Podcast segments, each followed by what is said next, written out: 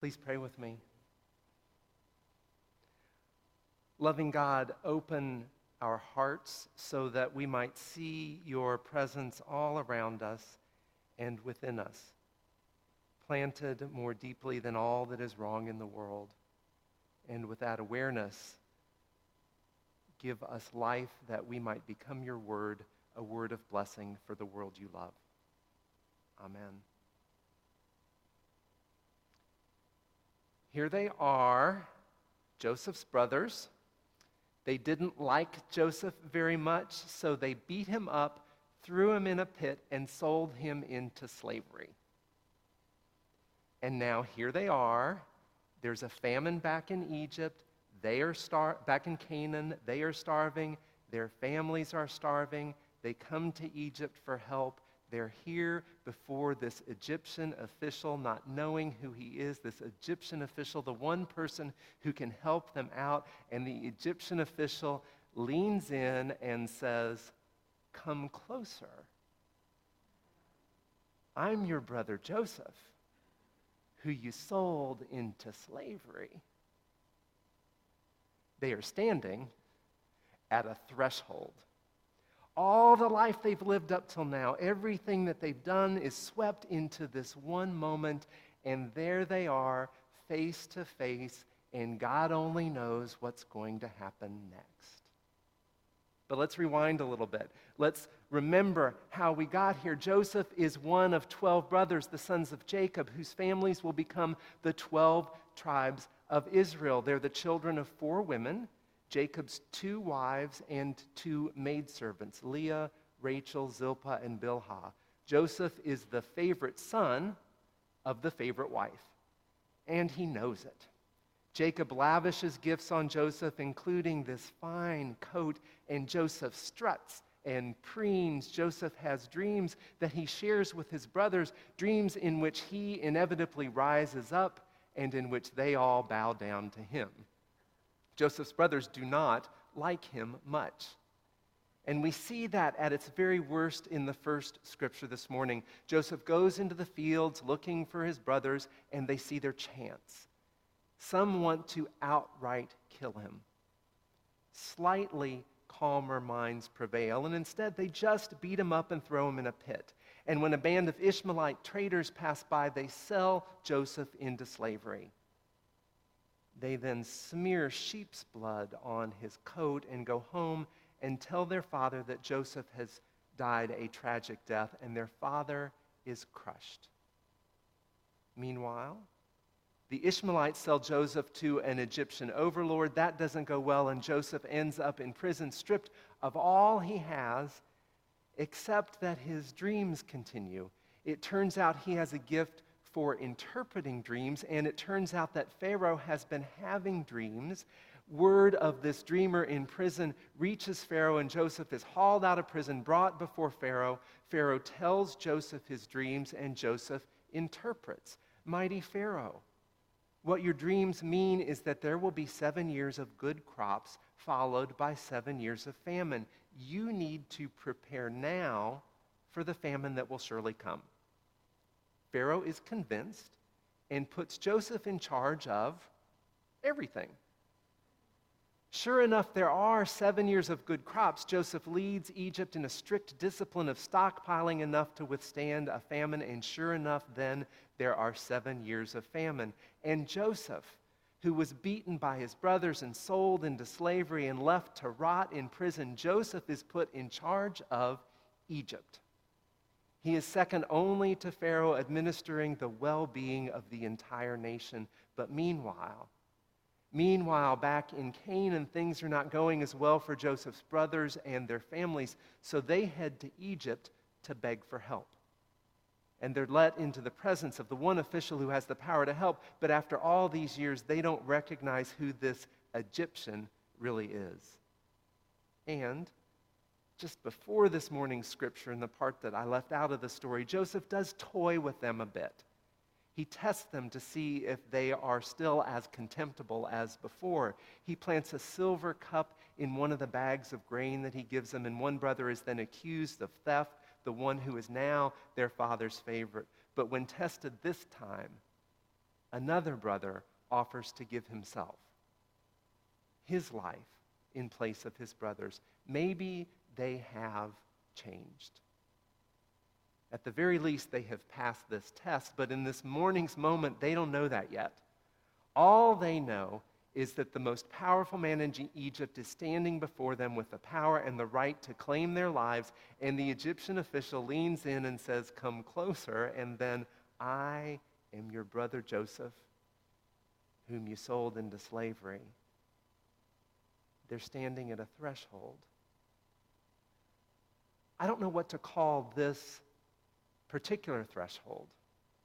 This is, there's a little bit of all the thresholds that we've been talking about over these past few weeks. If you think back to last week, this is certainly a threshold of woe.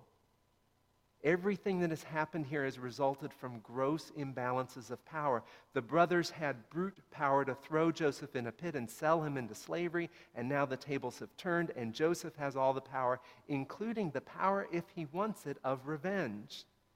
He has power over their lives. Will Joseph let that go? Will Joseph relinquish that power? His brothers are now laid low before him. They are the ones who are now hungry. Think of how much Joseph is going to need to let go of for them to be filled. They stand at the threshold of trouble. Will they walk toward it? They're now face to face with each other. They can feel and hear each other's pain, years of pain. Will Joseph walk into this open wound? Will he walk toward the trouble that is his family, all the years of pain, mistrust, violence, contempt, slavery, prison, guilt, the raw woundedness of his life? And his brothers, if they survive this moment, their next threshold will involve going home to tell their father what they have done.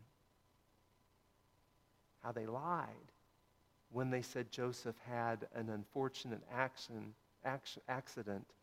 Joseph is actually alive. And here's what we did. Will they have the courage to walk toward that trouble? They are experiencing all of this in the threshold of their bodies. That moment when Joseph lets out a loud wail and the halls of the house of Pharaoh quake. What Joseph's brothers did to him, they did to his body. They beat him.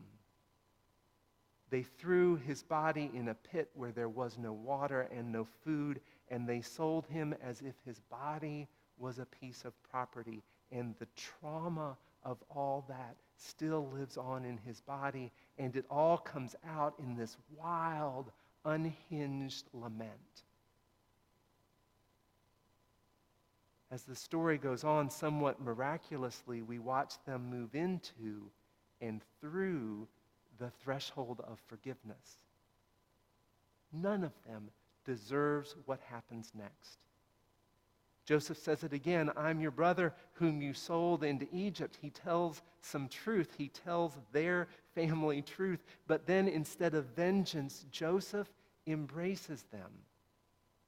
They stand in all the life they have lived up until now, the truth of it laid bare, and they experience grace. The chance to step through into a world filled with love and possibility and hope we see them enter together into the threshold of belonging.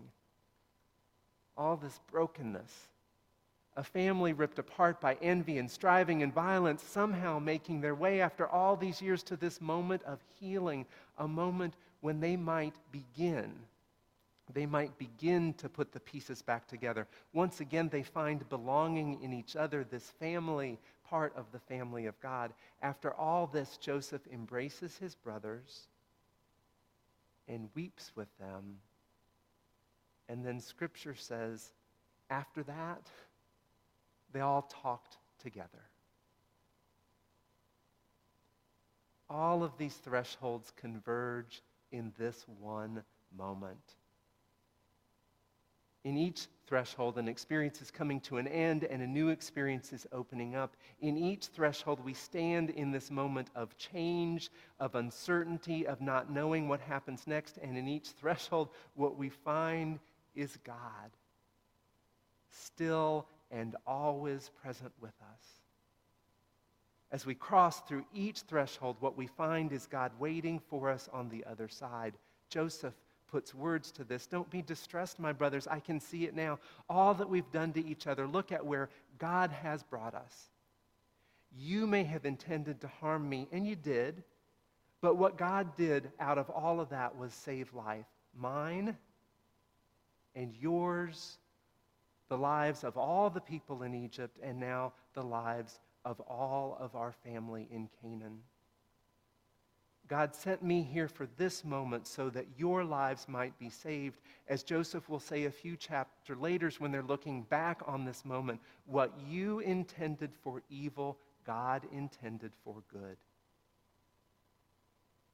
This is what we call God's providence. It's not that God specifically intends every specific thing that happens to us or every specific thing that we do. That would put the blame on God for so much of our own mess for so much that is really our own responsibility. What it means, though, is that in every bit of our lives, including the mess, including the uncertainty, including all the unknowing, God is always there at work, intending good. At every threshold, God is present, moving the whole world toward good, toward healing, toward forgiveness, toward belonging, toward love. Thresholds are about change the dynamic reality of life that every new moment is different than the last. To be human is to live in the midst of change, at the threshold of every new moment, and to find life there. In his book, To Bless the Space Between Us, Irish poet John O'Donohue describes the complexity of thresholds. Sometimes a threshold emerges over time as winter ripens into spring. Sometimes change arrives out of nowhere. We find ourselves crossing some threshold we had never anticipated. Had never anticipated. Never anticipated. O'Donohue writes, to acknowledge and cross a new threshold is always a challenge. It demands courage and also a sense of trust in whatever is emerging. We stand on completely strange ground, and a new course of life has to be embraced. Everything that was once so steady, so reliable, must find a new way of unfolding. And in that unfolding, we are never alone. In O'Donohue's Celtic sensibility, we are surrounded by a God who inhabits and is present in all creation. I love how he says it. That we are here is a huge affirmation. Somehow life needed us and wanted us to be. No threshold need be a threat, but rather an invitation and a promise. Whatever comes, the great sacrament of life will remain faithful to us, blessing us always with visible signs of invisible grace in their moment, Joseph's brother's threshold likely felt like a precipice, like the ground beneath them had fallen away, and from a deep wellspring of grace, Joseph says, Come closer. Through the threshold of this moment, is my father well? Go, bring him here so that we might be family again. When I was a teenager, an Irish preacher came to town, Reverend Dr. Morris Boyd. He came to dinner at the house and preached a series of evening services at our Methodist church at something that we call a revival. I, remembered his, I remember his kindness and his grace and this one thing he said. He was preaching from a psalm one night and he offered his own translation of this one verse My God in God's loving kindness will meet me at every corner. My God, in his loving kindness, will meet me at every corner. My God, in her loving kindness, will meet me at every corner. My God, in their loving kindness, will meet me at every corner. He was talking about something that Methodists call prevenient grace. The grace that goes before us, the grace that is waiting there for us in every moment of our lives, ready for us before we even walk into the room. For more than 35 years, and I had to do the math this morning, for more than 35 years, I have held on to that. I've said it softly under my breath before walking into a hospital room. I've said it softly under my breath in those moments when starting a new job or leaving a community I love, in those moments in the morning twilight of yet another day when illness or death are nearer than I would prefer.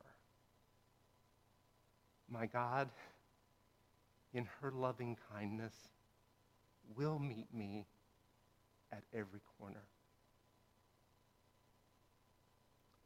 It's not too much of a stretch to say that every moment of our lives is a threshold. Some more stark than others as we enter into the new bit of life that God is opening up to us today in every moment, at every threshold, what we find is God waiting for us at every corner with love and forgiveness and healing and belonging and life.